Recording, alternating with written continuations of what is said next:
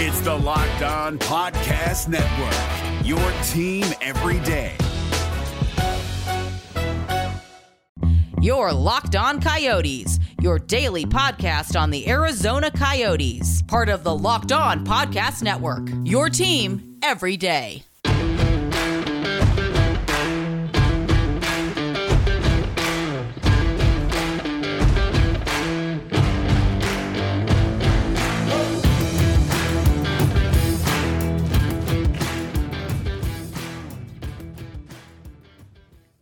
All right, welcome in, everybody. This is Dane Lewis, host of the Locked On Dallas Stars podcast, joined now by both hosts of the Locked On Arizona Coyotes podcast, Robyn Leano and Carl Pavlock.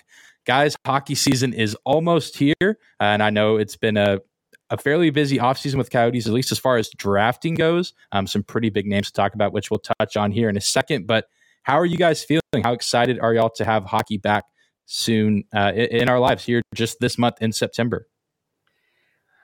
You know, I think in the general sense, I'm glad to have hockey back because, you know, like I feel like there's nothing to do without hockey. But at the same time, and I think Carl can help, you know, back me up on this, you know, like we're covering a team that's just not going to be good. so it's just yeah. going to be like, oh, it's going to be like just like dread, just freaking endless yeah. dread. it's it's year two of the rebuild it's my second year rebuild, like covering the Coyotes, because there was the other one back in 2015. Uh, I know exactly what to look forward to, and it's not the most fun thing, but uh, yeah, it's exciting. Like being able to watch hockey is fun, even if I'm not going to like most of the results. Yeah, I, I certainly can can understand that angle, and maybe you know it's a grind to get through this season for Coyotes fans. But perhaps if you get that elusive number one pick, uh, maybe you, you get a, a you know franchise altering player uh, out of that pick, or at least maybe a pick in the top three. Um, but I want to look back at, at, this most recent draft that took place over the summer uh, and kind of get you guys' thoughts on some of the picks that your team acquired, mainly the the first round pick, or at least the first pick that you guys had in the first round in Logan Cooley. Were you surprised that Shane Wright was on the board, and was it kind of expected that? Cooley was the guy, regardless of who was going to be there. What were your overall thoughts on that selection uh, with Logan Cooley on on the first night of the draft? So you know, like I was half surprised to see Shane Wright fall. Like I think there was that some subtle expectations. Like I think with how everything has been going, I was like it would like it's like it wouldn't hundred percent shock us, but at the same time, it's like oh, it, it's Shane Wright. You know, he's he's supposed to be great. Um, when he failed to, um, like, it was between him and Cooley at number three. We're just like, I mean, it makes sense to take Cooley because of the way, just of the way it fits the system. And then obviously later on, we found out it's like, okay, now it makes even more sense because it Cooley wants to be here in Arizona um, versus apparently from what we've been told that if Shane Wright were drafted by Arizona, he would not want to play for them. So that that is you know what has also made sense on that side. So um, Cooley was definitely the best pick though. Like I think I like obviously it's still way too early because we don't see, see we haven't seen them hit the ice uh, officially as an Arizona Coyote, but um, I mean like from what we're all gathering, like he's gonna be a freaking rock star. Yeah, I, have actually gotten a chance to see Cooley play at a prospect uh, scrimmage, and it was really fun. Like I, I, fell in love with watching the guy play, um, and it was definitely a surprise. Uh, I, you know, there had been rumblings that Slavkovsky was going to go number one, and New Jersey just didn't want Wright from everything that had been like said. So it felt like you know going into it there was like maybe a one in ten chance. Um, I didn't know that um, you know how much Cooley wanted to play in Arizona. If I had known that, then I would have been higher on him the day of because that definitely makes a difference. They want buy in with the rebuild, and Cooley's timeline just fits the rebuild. Yeah, for sure. And, you know, it seems from everything I could gather that pretty much everyone around that Coyotes organization seems pretty pleased with that pick as as well as, you know, some of the other picks in the draft. I know Arizona had, I believe, three in the first round. You guys can correct me uh, if I'm wrong on that. Who are some other you know key players that you really you know were high on when the Coyotes picked them, whether it was still in the first round or maybe later on in the draft? Um, so obviously, you know, you kind of had to go through the draft. We can't we can't go through talking about the draft without talking about Conor Geekie because the Coyotes drafted. I mean, they traded up to get him, like pretty significantly to get him. Um, I'm still questioning whether it was worth trading up that far to get him. Um, but he's still a high name on the like um, on was on the draft board. Like some uh, experts had him in the top ten, and the Coyotes got him at eleven. Right, Carl? I think it's eleven. So, yep. 11. Um, it's like okay, you know that kind of makes sense. When you look at some of his flaws, it's like okay, we'll see how that works out. But I'm looking forward to see what he can do because you know he can, you know he's a, he's another center, but can probably slot over to the wing if he if we really need to. Um, and he's got size. You know, I think everyone, if you look if you look at the down the roster, with the exception of Logan Cooley, everybody on the the, the Coyotes drafted are freaking big people. yeah, everyone's over like I think six one, but Cooley. Um, I you know, there's a lot to kind of like. One of the players that really stood out, just because I just kind of wrote about him. Uh, 36 overall, Duda, uh, Russian defenseman, looked phenomenal. Uh, I did a ranking of him on Five for Howling, um, and as soon as I started looking deeper into him, I'm like, we put him way too low. This guy is just impressive.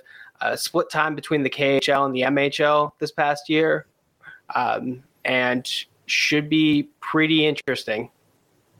Yeah, it you know certainly seems like there's a lot to be looking forward to in Arizona as far as these young players, especially with the size, uh, just with how big some players get in the NHL this day these days with speed, size, strength. Uh, it looks like the Coyotes certainly going after players that seem to cover all those bases. Uh, you say Cooley may be a little undersized, but still an incredibly talented player.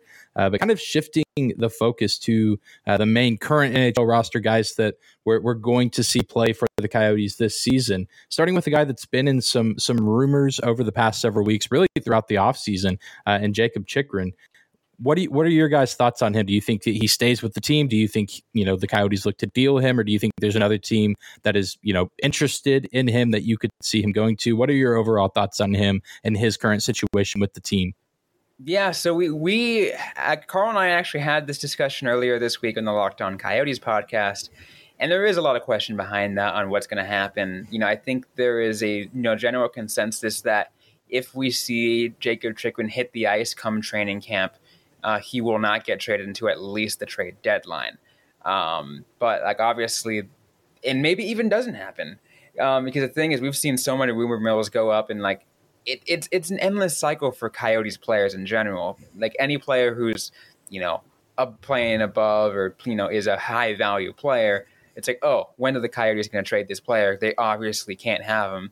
Um, but it'll be interesting to see. We'll definitely be watching it, but like like I said, that if he hits the ice this training camp, he probably won't be dealt for a while. Yep, uh, same. Uh, like Robyn said, we just had an episode about that. Those are pretty much all my thoughts too.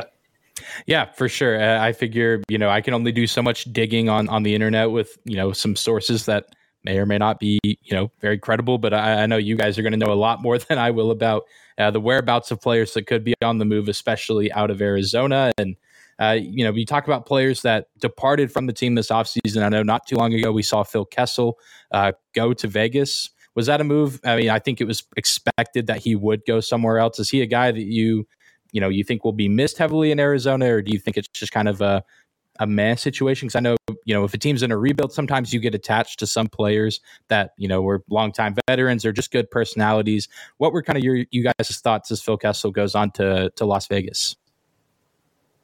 Carl, go. So uh, I, I think as soon as I heard that Rick Tocchet lived in Las Vegas, I was like, oh, that's exactly why. I should have called that immediately if I had known. Um, Kessel was a player that we all kind of expected to be traded at the deadline last year. So him walking away definitely didn't, you know, really impact that much. We had already kind of had our goodbye, um, and he ended up staying. Um, I, it does seem like he wants to go to a team that can compete. Uh, I don't know if Vegas has the goaltending to be a competitor, but uh, it's where he wanted to go. And, you know, all the power in the world to him. I hope he has a, a great end to his career. I think like no one in Arizona is going to say too much bad about him, um, like just normal Kessel criticisms. Um, but I, I, think he can still contribute. Uh, one of the things that I really liked watching him do is play with Lawson Crouse. He can't really get the shot off as much, but he could find uh, a streaking forward and get it into the net. It's it's a beautiful thing to see. Yeah, Phil Kessel was the you know he was the definition of like a true teammate. He definitely was a leader on the ice. He he uh, he made a really big impact for the Coyotes, and um in you know in many ways more than just on the ice. You know you can t- you can tell the kind of person he was. Um, and again, of course, on the ice, he was great too. You know, I think this, but this last year was a little bit of a falter. Obviously, he had a lot of assists, but he didn't get as many goals as he as as, as we're used to seeing. But that's also him choosing to kind of take that more leader role and kind of helping set things up. Um, because we saw because we saw a freaking unbelievable amount of assists from him. So um, he can slot in in any role, and I think he will do well. And I think he, even at his age, he just will continue to continue to uh, to contribute. And we're looking for. I mean, we're glad to see him over in Vegas. I mean, like it's not too far, um, but yeah. For sure. And I'm curious to see, you know, you just mentioned him being the ultimate teammate. You know, one day when when this Arizona franchise kind of takes that next step and they're competing in the postseason yet again, you know, these younger guys on the team, your Clayton Kellers of the world, how many of them will say, you know, I remember, you know, back in the rebuild days, having a teammate like Phil Kessel, uh, you know, encouraging me or get, you know, being a, a, mentor type figure for a guy that's been around in this league for a long time.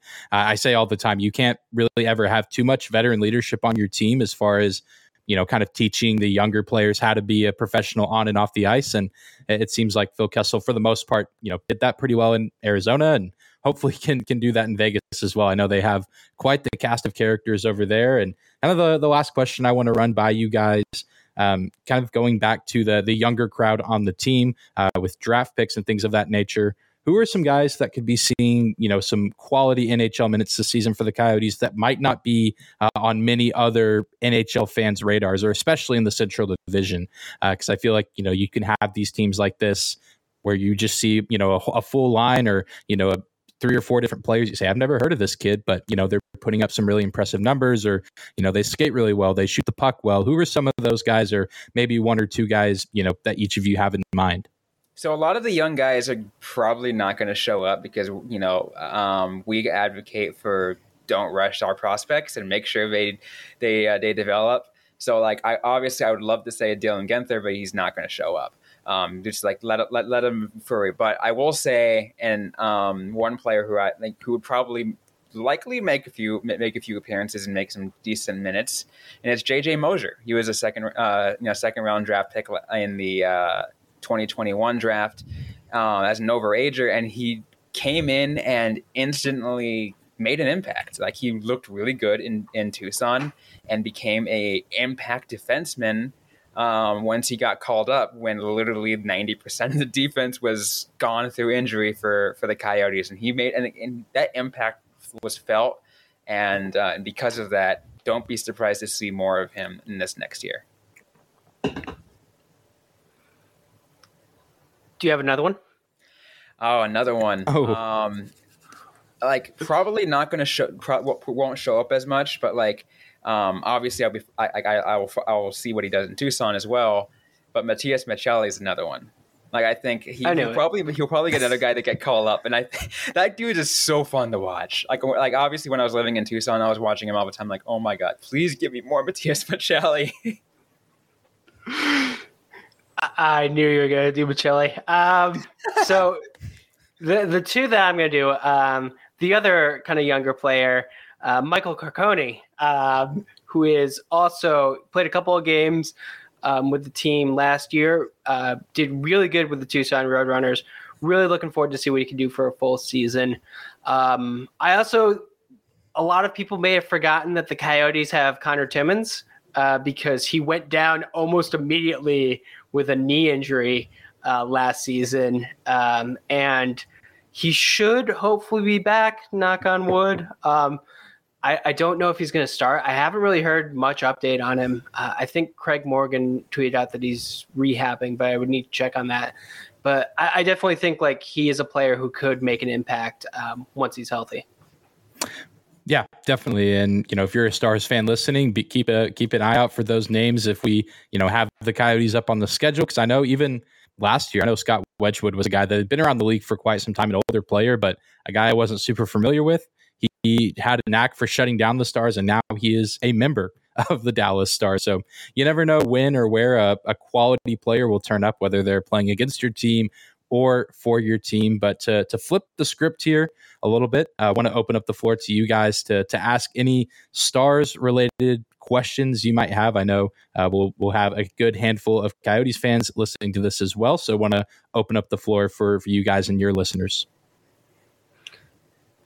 So, yeah, yeah. Since you brought up kind of Wedgwood, I, am curious, what was his role kind of with Dallas at the end of the year? And, and what do you anticipate it being um, to start out? Yeah, I, I, think his role at the end of the year and the role going into this season will will be very similar in that you know the Stars last year at the the beginning of training camp, beginning of the season, had this rotation of veteran goalies that were kind of supposed to you know be present on the team throughout the season with Braden Holtby being Anton Khudobin starting in net and Ben Bishop supposed to come back from injury, but by the end of the season, all three of those guys either were retired or on the IR and could not play. So Jake Oettinger steps up to be the number one, and then the Stars go out and get Wedgwood at the deadline to be, you know, a, a good quality backup, uh, and that's exactly what he was. He he played on a lot of nights that Jake Oettinger just needed a breather because you know I think Rick Bowness and the coaching staff knew that Jake was going to, you know, if the Stars did make the playoffs, that they were going to need his very best and that he was going to need to be in the best shape possible. And so there were a good handful of games that uh, Scott Wedgwood had to come in and play some high quality opponents. His first start was on the road in Carolina, and I believe he had 40 plus saves that night in a, a Stars overtime win. He played against the Toronto Maple Leafs at one point in the season and fought really hard. And the only reason that he lost is because Auston Matthews did Auston Matthews things in overtime and scored a game winner. So Scott Wedgwood has, you know, certainly been a, a welcome surprise here in Dallas. I don't think many people were expecting a, a goalie trade at the start of last season, but you know there was a need for it, and they go out and get Wedgwood, uh, and now they've signed him to a, a pretty team friendly deal. Um, I believe it's only I have CapFriendly pulled up here, two seasons, one million dollars a season. So uh, certainly not breaking the bank for a, a pretty quality backup goaltender. Yeah, yeah that's great to hear, especially for a player who's been claimed off of waivers twice by the Coyotes. yeah, um, no, that, that pretty much, and I and I and I'm glad you mentioned that too because a lot of that sounded pretty familiar to us because like a lot of Coyotes fans will be familiar with the way he kind of helped uh, um, Karel Vejmelka during those times when like, Vejmelka just needed a breather. Uh, Wedgwood was that guy, and just to hear that he continued that kind of role with um, with Dallas was is, is, is nice to hear. I mean, I mean I think a lot of us have somewhat like you know here in Arizona have so much respect for Wedgwood um, for his two stints with the Arizona Coyotes. Yeah, came in twice to break up a 12, freaking 12 NHL record 12 game losing streak to start, to start the season. what a what a stat. Uh, it's amazing. Absolutely amazing. Um, couple things I'd like to know is because um, kind of like in a similar way that you asked us, you know, like you know, who are some players that uh, might be coming out to make a new appearance for the Dallas Stars who, you know, might make an impact right away for them and that, you know, that Coyotes fans might be interested in, in uh, keeping an eye on? For sure. There, there's certainly a, a, good handful of players. And the first one I'll start with is a defenseman. Uh, the first round pick for the Dallas Stars back in the 2019 draft. His name is Thomas Harley. Um, and he's played some minutes at the NHL level already. Not a ton. Um, his sample size is pretty small. And uh, even, you know, as far as games, but also just time on ice, typically being on that bottom defensive pairing if he was playing at all. But he's a guy that, you know, has a lot of upside. And I think this new coaching staff led by Pete DeBoer, they, they really like him. And I know the rest of the team is pretty high on him as well. Um, and there's going to be plenty of, you know, high expectations for him to, you know, take a really big step in his professional career, especially with the absence of John Klingberg, who's now in Anaheim. It's kind of the the Miro Heiskanen show on defense, but there's this expectation that this young Thomas Harley kid is going to, you know, finally take the steps forward to be a, a full time NHLer, not a guy guy who's playing at the AHL, um, but a guy who's going to be with the you know the, the NHL club on a nightly basis, and you know he can score, but he can also play the defensive side pretty well. Um, and I'm excited to see him. And then he, I think he's a lock to make the roster just because of the need for defensive depth. But you even look at the forward position, and there's kind of a some might call it a three way race, but I think we could very well see two of these guys maybe crack the opening night roster guys that have been dominating the, the Canadian Hockey League and Wyatt Johnston, Logan Stankoven, uh, and Mavrik Bourque, who Mavrik Bourque was picked back in 2020, and then Stankoven and Johnston uh, both picked in the first two rounds of the 2021 draft. And I mean, there's just not you know not enough time to to you know completely talk about how great these guys are. Johnston, you know, I think led the entire OHL in points at 124 and like 68 games played. Stankoven uh, been you know stand out for his team in Kamloops with the Blazers, but also been a standout on Team Canada and and junior competition. So I expect all three of those guys uh, to come in and you know put on a show in training camp and try to fight for uh, a roster spot in what's you know turned into a pretty crowded forward room in Dallas. Uh, I think the top six are probably pretty set in stone, but you know, I think maybe even that third line, but there's going to be a fourth line where I think there's going to be some spots open, and I would expect Johnston, Stankoven, and Bourque to all you know be fighting pretty hard to try to claim one of those roster spots. Yeah, I also was that kind of player... sorry. Oh, no, um, go ahead. I was gonna say I also see some player names that I do kind of recognize that obviously weren't you know aren't the superstars. Um, uh, and maybe I won't, and maybe it's just me, but like you know, some of these players, like may, maybe you might know about this too, but if I'm not mistaken, for some of these, some of the lifetime AHLers maybe spend a lot of time in, in with with uh, with the Texas Stars or whatever that are finally making their appearance up uh, up with Dallas. Because I'm like, wait a minute, these sound so familiar. like I'm looking at like uh, I think Joel Hanley is up there and Luke Glendening. I'm like, wait a minute, like I recognize these players. Where do I recognize them from? So, so both those guys, especially Luke Glendening, I think Luke Glendening might have played all 82 games last season, but he was usually on the Stars' third or fourth line, um, kind of the the checking center, one of the the better defensive forwards on the team. And then Joel Hanley was kind of in that bottom six rotation on defense as well, sometimes being the the seventh man or the odd man out of the defensive pairings. Um, so I, I, wouldn't expect them to be at the AHL level, but you, you, know, you never know if they need, you know, an injury recovery throughout the season. But they're definitely guys that, you know, have been around the league for a little bit, but certainly not the the guys you think of when you think Dallas Stars hockey.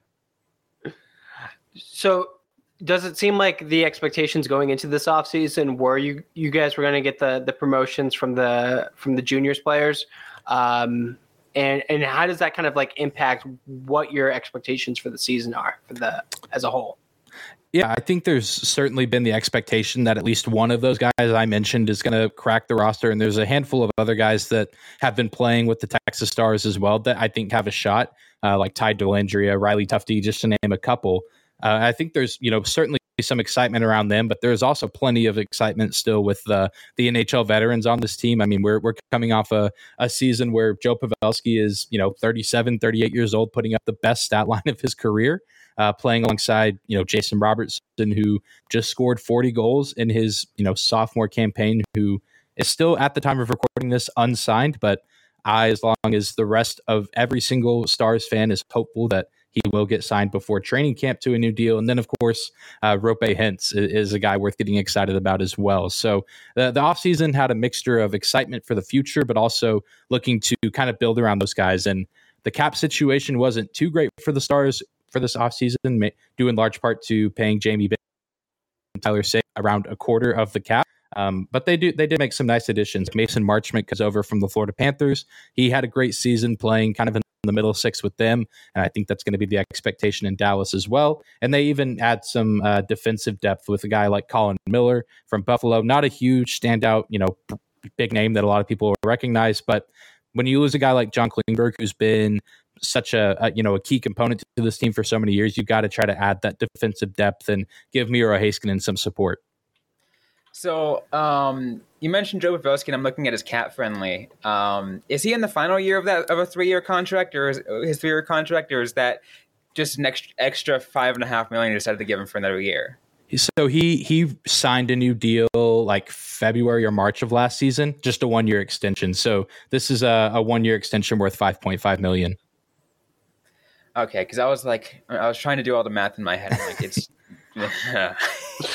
Yeah, I it- it- mean, uh, that I, I am surprised that Joe Pavelski is playing some of his best hockey right now. Uh, but that, that's cool. Always love it when I'm an old guy does at all, well. By the way, Yeah, it's and it's also exciting. Uh, I, I've talked about this with several other hosts as well, doing these season previews. That you know he's reuniting with his his old coach and Pete DeBoer from San Jose, and at least from a storyline perspective, there's a a lot of you know good potential. Like, oh, this would be cool if you know both those guys still have yet to win a Stanley Cup, and it seems like Pavelski very well could be on his way out of the league. As sad as that is to think about, but you know certainly there there are better teams on paper to win the Stanley Cup or at least win the Western Conference this season, but the the Stars, I, I think, have a shot to be competitive, and you know, uh, just selfishly in my mind, would love to to have the storyline of you know old coach, old old captain of said coach reuniting for for one last ride, but we'll we'll have to see what happens. I mean that that is a good story. That's a very good story. Uh, unfortunately, that's probably why it's never going to happen. Like the good stories never happen. Right. If it's too good to be true, that it it usually is. So Yeah, absolutely. Um, yeah. Well, if you guys don't.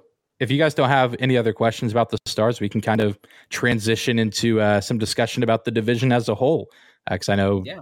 you know, it seems like we, or maybe I'll agree with this. I imagine y'all do, but if you don't, let me know that the the number one spot seems to be a lock, and I would say maybe the seventh and eighth spot of the division seem to be a lock as well. But the the rest of the division kind of seems to be up for grabs. Uh, how how do you guys see things shaping out from from your perspective, uh, covering a team like the Coyotes? Yeah, I, I mean that is a pretty fair assessment. That one, seven, and eight is just you know a lot. Like you can't get pat like you know look past where Colorado, uh, Chicago, and Arizona are going to finish because like you have like the expectations are freaking clear. Um, but yeah, but like to see Minnesota and what they're doing, they're kind of like I don't know. They can be either going up or they can be going down or whatever. Um, you know, Dallas has been on, uh, up up and on, and I know that's what um, you know. Like I have like the last couple seasons, I've never understood like which Dallas team am I going to see. Um, St. Louis is going to be the same. Like, it's just like yeah, yeah, you're right. It's just going to be such a cluster in there. Like I really don't know. Uh, I'm going to be loving the Coyotes and the Blackhawks just racing to the bottom. Uh, I expect the Blackhawks to tank blatantly, um, and it is going to be glorious to see. Uh, get an AHL backup in there for a game at one point, just just because, uh, and, and see who gets traded. Um, because you know Chicago has a lot of interesting pieces, and you know I never thought I'd hear Patrick Kane's name being thrown around, but it seems like that's happening and could happen. Uh, so that's going to be the story we focus on the the Chicago Arizona Tank Fest. I mean, the tank hard for Bedard sweepstakes is already in full swing. So Yeah. With the- last season, we didn't know that Montreal was going to be doing what they do. Like this one, we're anticipating. It makes sense. Uh, that was just like, oh wow, wow. Yeah, I, I feel like Chicago and Montreal have maybe switched places where last year there was kind of this like, oh, Chicago went and got Marc Andre Fleury. So like they're a legit team, right? And then they just were not legit, where as Montreal was coming off a, a Stanley Cup finals appearance. But now I Chicago, I, I I think in my power rankings that I did what like a month ago for the division, I think I personally put Chicago last uh, because I was like, which roster do I recognize more players on? And I recognized more Coyote names than I did Chicago I- names.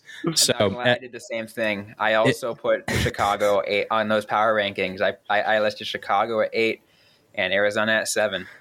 yeah, it, it's gonna you, they're going to tank hard. it, it's gonna be like fun to watch. Just like as the season winds down, like you'll have. I hope the Stars are fighting for a playoff spot, but also seeing which team in the division is also going to be gunning for that number one spot because the Central Division already pretty competitive at the top, and then you know if you, if you throw in a team like Chicago or Arizona here in the next three four years, that's also going to be competitive. I mean, perhaps we'll see one of these other top you know top teams in the division maybe fall out a little bit. It, it's going to make things really interesting. So Because, like we were saying, because Connor Bedard is the kind of guy that can that can over change a franchise almost overnight. absolutely. Um, and the cool thing is, like, he like obviously he's the name that's being tossed around for the 2023 draft, but if you look at the 2023 draft, it's probably going to be one of the deepest we've ever seen, one of the strongest we've ever seen. I should not say more than deep, but strongest. Um, and that's awesome.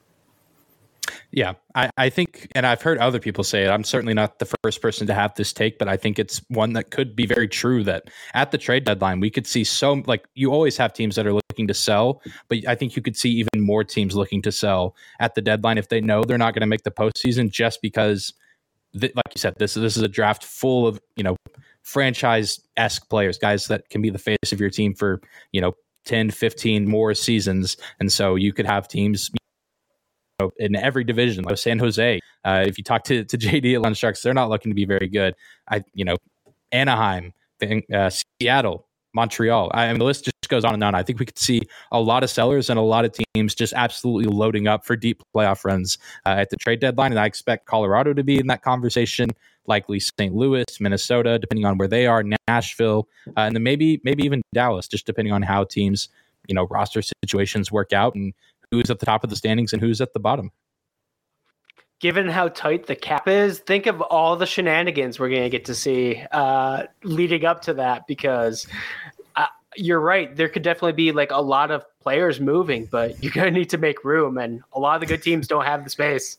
Although one thing that the, I do look forward to, like like you mentioned, the cap is next year. The cap, uh, um, we're, we're from expectation is supposed to go up pretty significantly.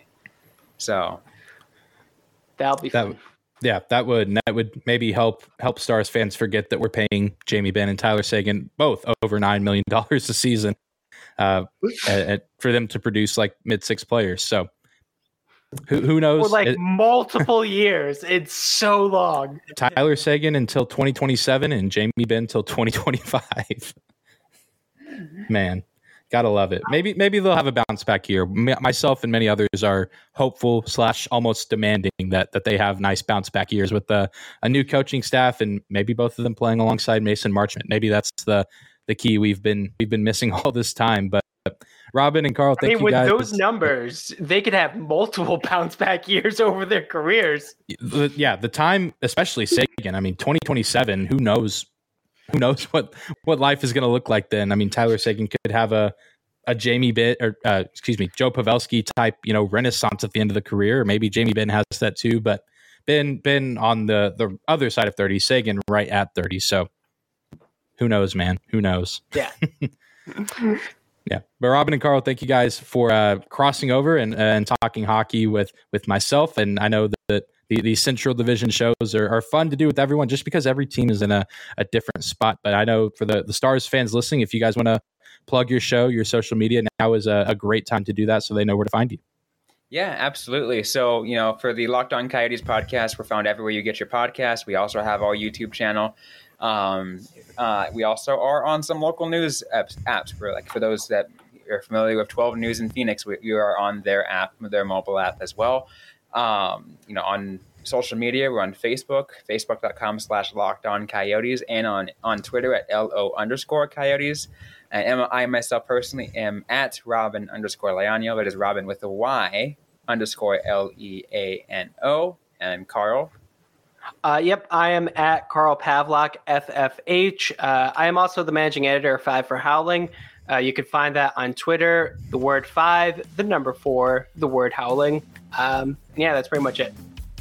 Very cool. And if there's any any Coyotes fans who want to keep up with the Dallas Stars, you can find Locked On Stars and on your favorite podcasting platform, as well as on YouTube, just like Locked On Coyotes. And we're sitting just under 700 subscribers right now. So if you uh, ex Coyotes fan feel so inclined to subscribe, I promise to be nice to the Coyotes every time we play them this season. Uh, I'll probably be nice to them anyway because they have some really fun young talent, but just throwing that out there. And then you can find me on Twitter at Dane double underscore Lewis, as well as just our show, uh, a nice, simple at Locked On Stars.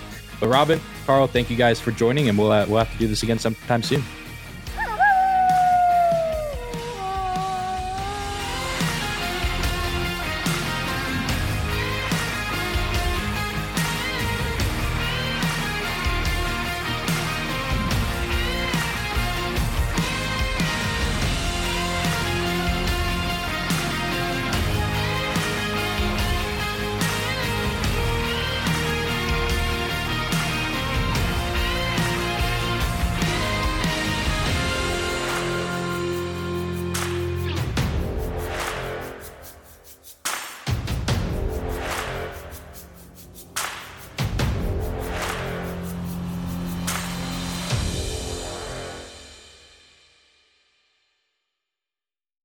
Martin here, host of the Locked On NHL podcast. Join me every Monday for the three biggest stories from across the NHL, including how newly traded players are fitting in around the league. Check out the Locked On NHL podcast every Monday, available on YouTube and wherever you get your podcasts.